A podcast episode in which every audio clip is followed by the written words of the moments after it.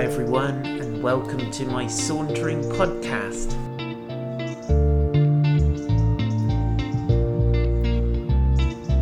My name is Paul White, and I live in a gorgeous place called Weymouth. And this podcast is a collection of saunters that were born in lockdown, but it's also got some additional stuff which is just fresh, hot off the press.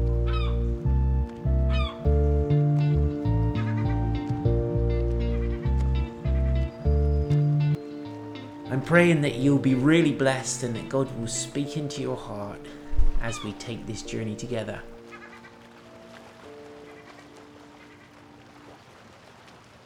So please go ahead and hit the subscribe button to keep updated with the very latest Sauntering podcasts. Good morning, Saunterers. Good morning, radio friends. Good morning on Facebook. We are sauntering once again. This time we're in 1 Corinthians chapter 14. Now, Paul the Apostle has just finished his major piece on love, and we're going to pick it up from there. So, Heavenly Father, we thank you for your word. We thank you for how you speak to us and how you live in your word. And as we open our hearts to your word, we open our hearts to you.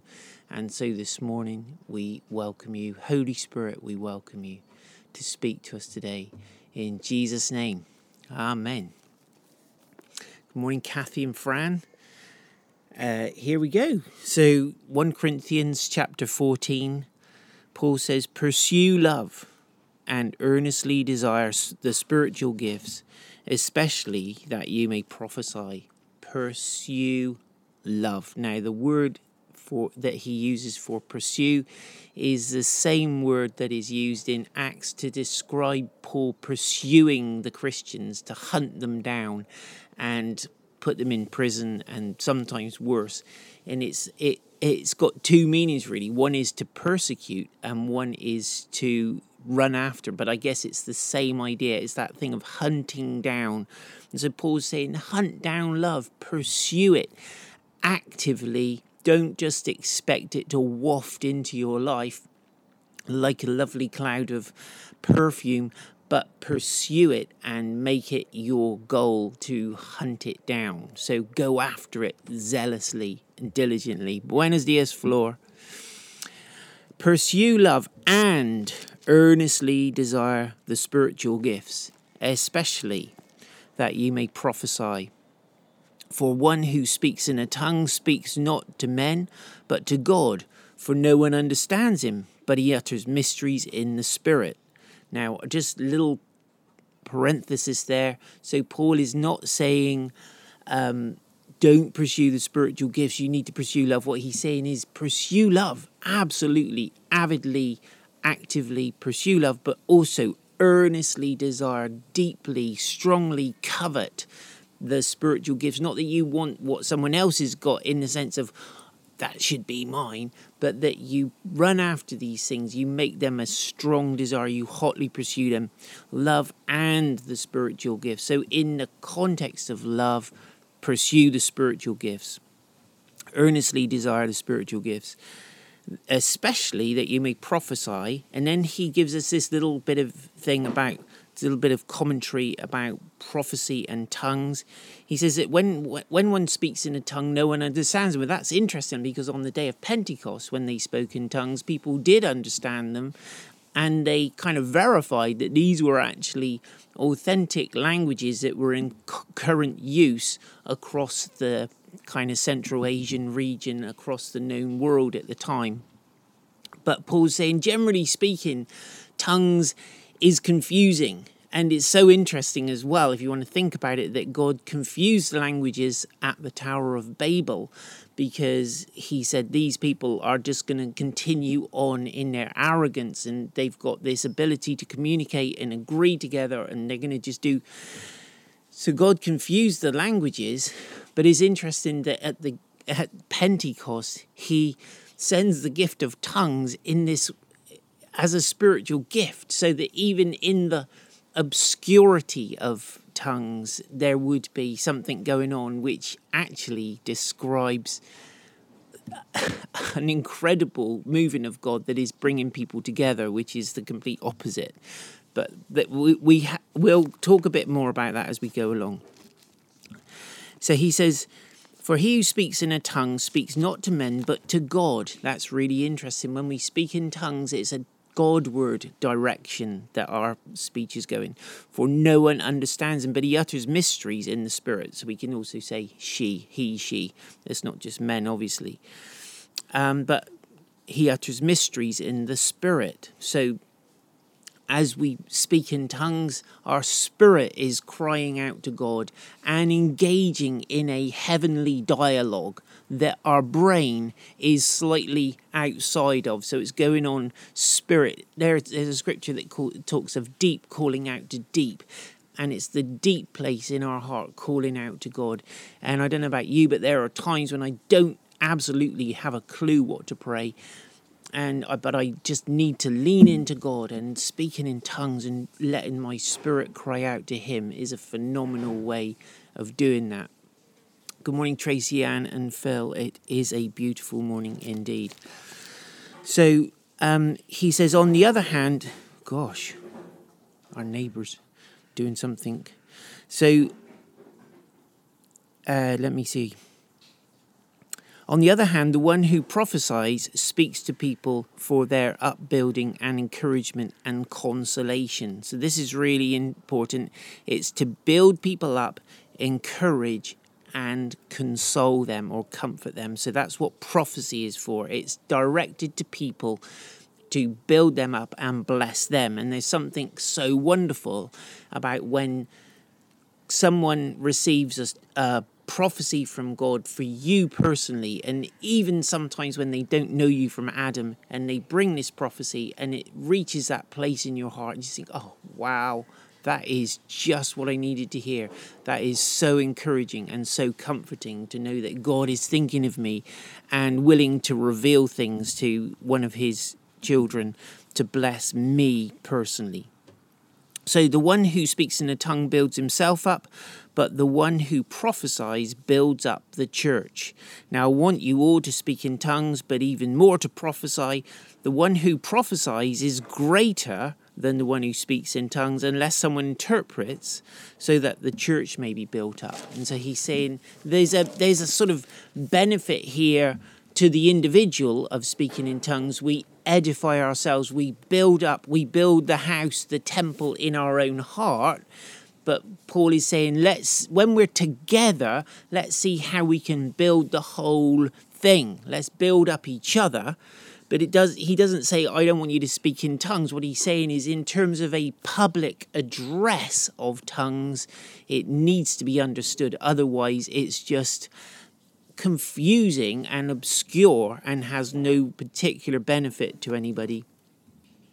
And so, um, so that's a that's a helpful thing. Often this verse has been used to say we shouldn't speak in tongues in the public meetings of the church. There is definitely I believe, a time when we all pray together and with one accord we lift up our voices in prayer and we're all praying at the same time. To be honest, it's hard to hear whether, understand what people are saying, particularly whether it's in tongues or English. So I think in those times, let's do it. Let's all speak in tongues. Let's all sing in tongues. Let's reach into heaven and then somebody bring the prayer in our native language or in the common language that we can all then say amen to and that's like the interpretation then or the kind of amalgamation of all the prayers that have been going up. And there have been times when the Spirit has moved on us to pray and intercede for a particular situation, and we've all prayed all together, maybe for 10 minutes out loud in tongues or English or whatever our language is. And then in that time, somebody may have prayed with focus in, in the common language. And at the end of it, there's really been this sense of like, wow, that was something. We broke through. That seems to have had traction somewhere in heaven, and thank God. And then we've seen the results of that, which have been really exciting. So, um, I think there, there's a point here. Paul's saying, build up the church, let it be com- comprehensible. You know, when when we're making a public address, let it be in the language everyone can understand. I've been in churches where the preacher, where you have to, where where I've preached in English, and the the pastor is interpreted in two different languages and sometimes everyone laughs and i think i haven't even told a joke so goodness only knows what's going on there. That's a different kind of interpretation but it's kind of interesting and funny. Uh, so paul says you know his goal remember is that the church may be built up and we said that didn't we? Um, about love puffs up uh, sorry, knowledge puffs up, but love builds the house. And so Paul's saying, this is what we want. These are the values that we're espousing, that the whole church gets built up and edified together. So when we're together, verse 6 Now, brothers, if I come to you speaking in tongues, how will I benefit you unless I bring you some revelation or knowledge or prophecy or teaching? If even lifeless instruments such as the flute or the harp do not give distinct notes. How will anyone know what is played? And if the bugle gives an indistinct sound, who will get ready for battle? So if we just get hold of a musical instrument and just play random notes, it's not considered to be music. It doesn't help anybody. It's not nice. Well, it might be accidentally nice in places, but it would tend to be more of a racket. And Paul's saying, you know, come on, guys, think it through. I'm not going to just stand, when I come to you, I'm not going to just stand up in front of you and speak in a tongue for the whole time. Otherwise, you're not going to get anything from it unless somebody is able to interpret that tongue and make sense of it. So, verse 9, he says, So with yourselves, if with your tongue you utter speech that is not intelligible, how will anyone know what is said? For you will be speaking into the air. There are doubtless many different languages in the world, and none is without its meaning. So he's not saying that tongues don't have meaning, he's saying they're not, the meaning is not understood unless that is somebody's native tongue. Verse 11 But if I do not know the meaning of the language, I will be a foreigner to the speaker, and the speaker a foreigner to me. So with yourselves, since you are eager for manifestations of the Spirit, strive to excel in building up the church. This is very simple, isn't it? He's saying, You want these gifts, okay, do it, but strive to do it in a way that builds up the church. So this is so God's work gets done. Verse 13 Therefore, one who speaks in a tongue should pray for the power to interpret. For if I pray in a tongue, my spirit prays, but my mind is unfruitful. What am I to do? I will pray with my spirit, but I will pray with my mind also. I will sing with my spirit, but I will sing with my mind also. Otherwise, if you give thanks with your spirit, how can anyone in the position of an outsider say amen to your thanksgiving when he does not know what you are saying? For you may be giving thanks well enough, but the other person is not being built up. I thank God that I speak in tongues more than all of you. Nevertheless, in church, I would rather speak five words with my mind in order to instruct others than 10,000 words in a tongue. And so here we have Paul's values very clearly spelled out. He says, Listen, I'm a tongue talker. I do it all the time. I do it more than any of you guys. Good morning, John and Joan. And that's that's cool, isn't it? And I think sometimes tongues has been these scriptures have been used to try to push tongues out of church because it's odd. It's a little bit weird. I don't think we should try and pretend that it's not a little bit weird. It is a little bit strange and it is a mystery. And Paul says we utter mysteries to God. That's the whole thing. So when someone comes in and they may overhear someone speaking in tongues as part of worship, and it's their own private interaction with God, and they might say, What was that? What language was that person? And you you explain and you say, Oh, they were speaking in tongues. What's that? Speaking in tongues. And then that's still a conversation that's kind of interesting and not always easy but it's still what Paul's saying. This is a mystery. And sometimes when we pray on our own we pray in tongues, we've got no clue what we're praying about. And it's helpful then to interject in our own language and begin to pray from this, you know, continue on that prayer, but in our own language a bit. And then we get insight sometimes into what we're praying about. And sometimes I've overheard myself praying in tongues and thought, I recognize that. And there was one time when I was praying, and I preached on it a few Sundays after, um, that about, and I heard myself say Casa Bonita, and which means beautiful house in Spanish. I know enough Spanish to know that and so it was really cool. So when I when I heard myself say that, I said, Lord, was that just accidental or is that a thing? And as I began to meditate on it and dialogue with the Lord over it, I felt he was saying, Listen, Paul, I want to build a beautiful house. And of course, this is exactly what the Apostle Paul is talking about. He's talking about building a beautiful house where everyone has a part and is built up in love, and the spiritual gifts all operate, which all conspire to do the same thing, which is build one another up in love. And it's just glorious, isn't it? Good morning, Olga, and good morning, Raymond. Dobry utro. Dobry utro? Dobry utro. Uh, so, um, anyway, so Paul says, you know, and he then he reiterates that it's helpful if people can understand what we're saying.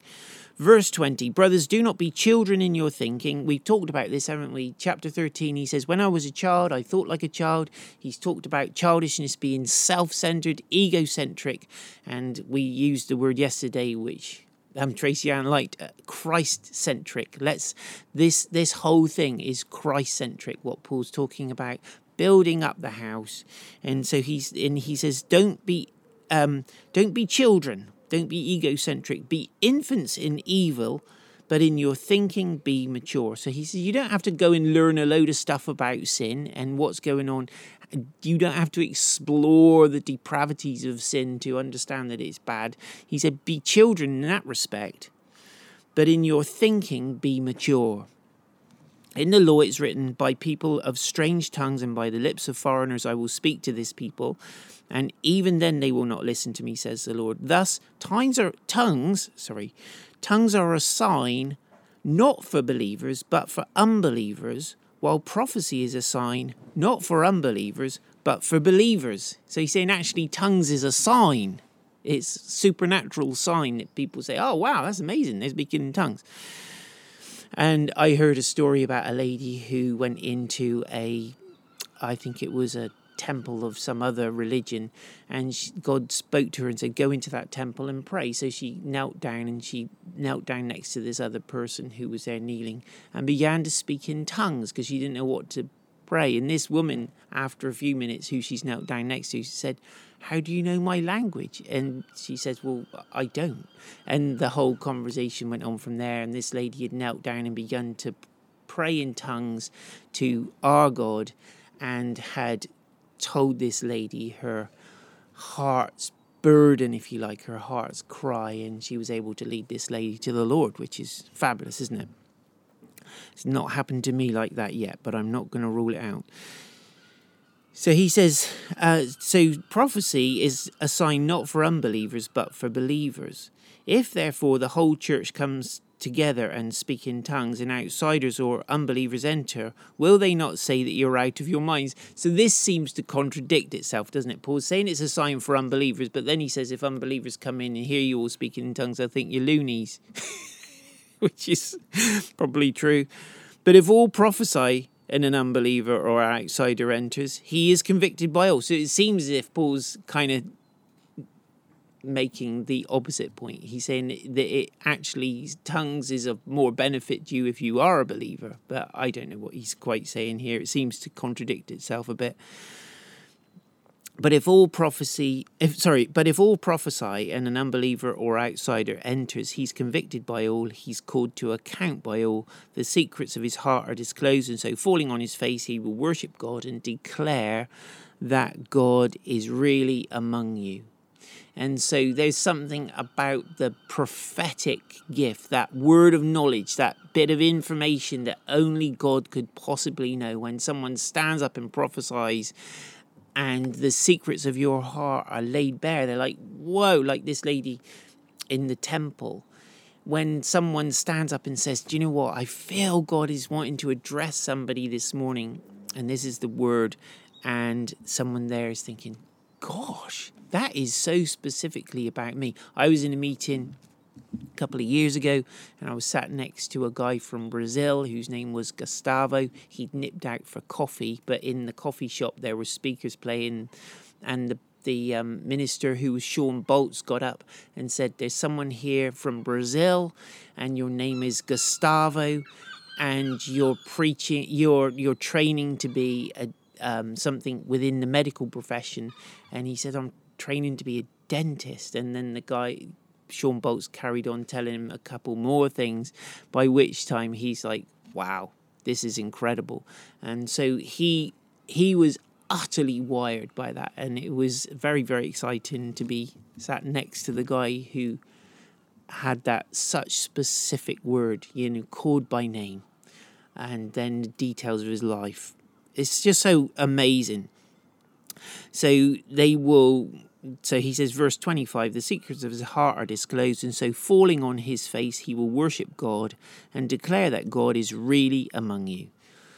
Verse 26 What then, brothers? When you come together, each one has a hymn, a lesson, a revelation, a tongue, or an interpretation. Let all things, here we go again, let all things be done for building up. If anyone speak in a tongue, there should be only two or three, at the most three, and each in turn, and let someone interpret. So this is in the sense of a public utterance, like where you come up to the microphone and speak a set of phrases in this tongue. There needs to be somebody who comes up and interprets that. Otherwise, that is pointless a pointless exercise. Um, um, but if there's no one to interpret, let them keep silent in church and speak to himself and to God. Let two or three prophets speak. So it doesn't say you can't do it. Just do it between do it on a more personal level between you and God. Let two or three prophets speak, and the others weigh what is said. If a revelation is made to one sitting there, let the first be silent, for you can all prophesy one by one, so that all may learn and be encouraged. And the spirits of the prophets are subject to prophets. For God is not a God of confusion, but of peace. So he's saying when the prophets want to prophesy, let's not all, this is not a competition. Who can prophesy the loudest or the longest or the most impressive, daunting word? This is actually all for the building up of the church. It's all in the context of chapter 13, where love is not rude, love is not envious or rude, it's patient and kind, and so on and so on. And so then he says, you know, let's do it in a way where people, where the message gets actually heard. Let's line the prophets up. He does when he says two or three, it doesn't mean that's all you can have. It just means have a manageable amount so that the message actually gets heard and not just completely swallowed up by the cacophony of or the constant you know barrage of another word another word another word another word. We need to catch these words and listen to them and reflect on them. And he says weigh them. Listen. Give them weight. Don't dis- don't be dismissive. Right one last important point here. So he says, "For God is not a God of confusion, but of peace." As with as in all the churches of the saints, the women should keep silent in the churches, for they are not permitted to speak, but should be in submission, as the law says. If there is anything they desire to learn, let them ask their husbands at home, for it is shameful for a woman to speak in church. Now, this has been a stick to bash women over the head with over the years the point is that Paul has already said when women prophesy, this is how they should do it. When women pray, this is how they should. So he's not saying they shouldn't speak, they shouldn't have any public ministry in the church. When Paul sent the letter to the Roman church, it was given by Phoebe it was taken by a woman called Phoebe, who was the one to read it out in the congregation. So they clearly did. Priscilla, we talked about this when we did the book of Romans. Priscilla was a Bible teacher who taught the apostle Apollos with her husband Aquila. So we know that women did minister and did prophesy and did speak and did preach in the context of the church. But what Paul's, I think, the commentators say that it's possibly that the women sat on one side of the gathering like they did in the synagogue and they were chattering away to each other discussing what was being said and shouting across the room to their husbands what do you think about that love? And, the, and paul's saying no that's not good. We need to sort this out because it's messy and let's not have that. So it's the the word he uses there for speak is is that can be I'm not saying this is definitive, but it can be used in the sense of chattering or making noises like, you know, kind of calling out and that kind of thing. So, what, but again, we need to understand it in the context of building the church up. We want this to be a place where people actually benefit from being there, and it's not just like a kind of free for all with everyone shouting across the room and chattering away to themselves. And so there's a there's a level of respect for each other and a respect and regard for the Holy Spirit and what actually is going on there and hosting the presence of God. So verse 36, or was it from you that the word of God came? Or are you the only ones it has reached? If anyone thinks he is a prophet or spiritual, he should acknowledge that the things I'm writing to you are a command of the Lord. If anyone does not recognize this, he is not recognized. So, my brothers, earnestly desire to prophesy and do not forbid speaking in tongues, but all things should be done decently and in order. So Paul's saying, listen, I am putting I am laying down the law here. I am being assertive. You need to understand what I'm saying is authoritative and it's for a purpose so that the church can do well. And clearly, the services and the meetings and the t- gatherings of the Corinthian church left a lot to be desired. There was a lot of disregard for one another, disrespect, disregarding what was really going on, disregarding the presence of God, disregarding the significance of Holy Communion and sharing and above all, they were showing a lack of love. And Paul's saying this really needs to be sorted out. And even the way you conduct yourselves and the way you speak and the way you listen in the, in the assembly needs to be done in the atmosphere of love. And therefore, then it will be done decently and in order. I think decently and in order has also been used as a means of restricting the flow of the Holy Spirit because anything that's a little bit unusual gets put into that that's not decently and in order. That's a that's confusion. You're bringing confusion brother. I think we need to understand what paul's saying. He's very much encouraging the operation of the spiritual gifts but he's saying let it all be done in an atmosphere of love where your priority is to build one another up and build up the church. I that's been a bit of a gallop. I hope that has all made sense and may God bless you so richly today in Jesus name. Thanks for joining. Do share and like and do all that kind of stuff. God bless you.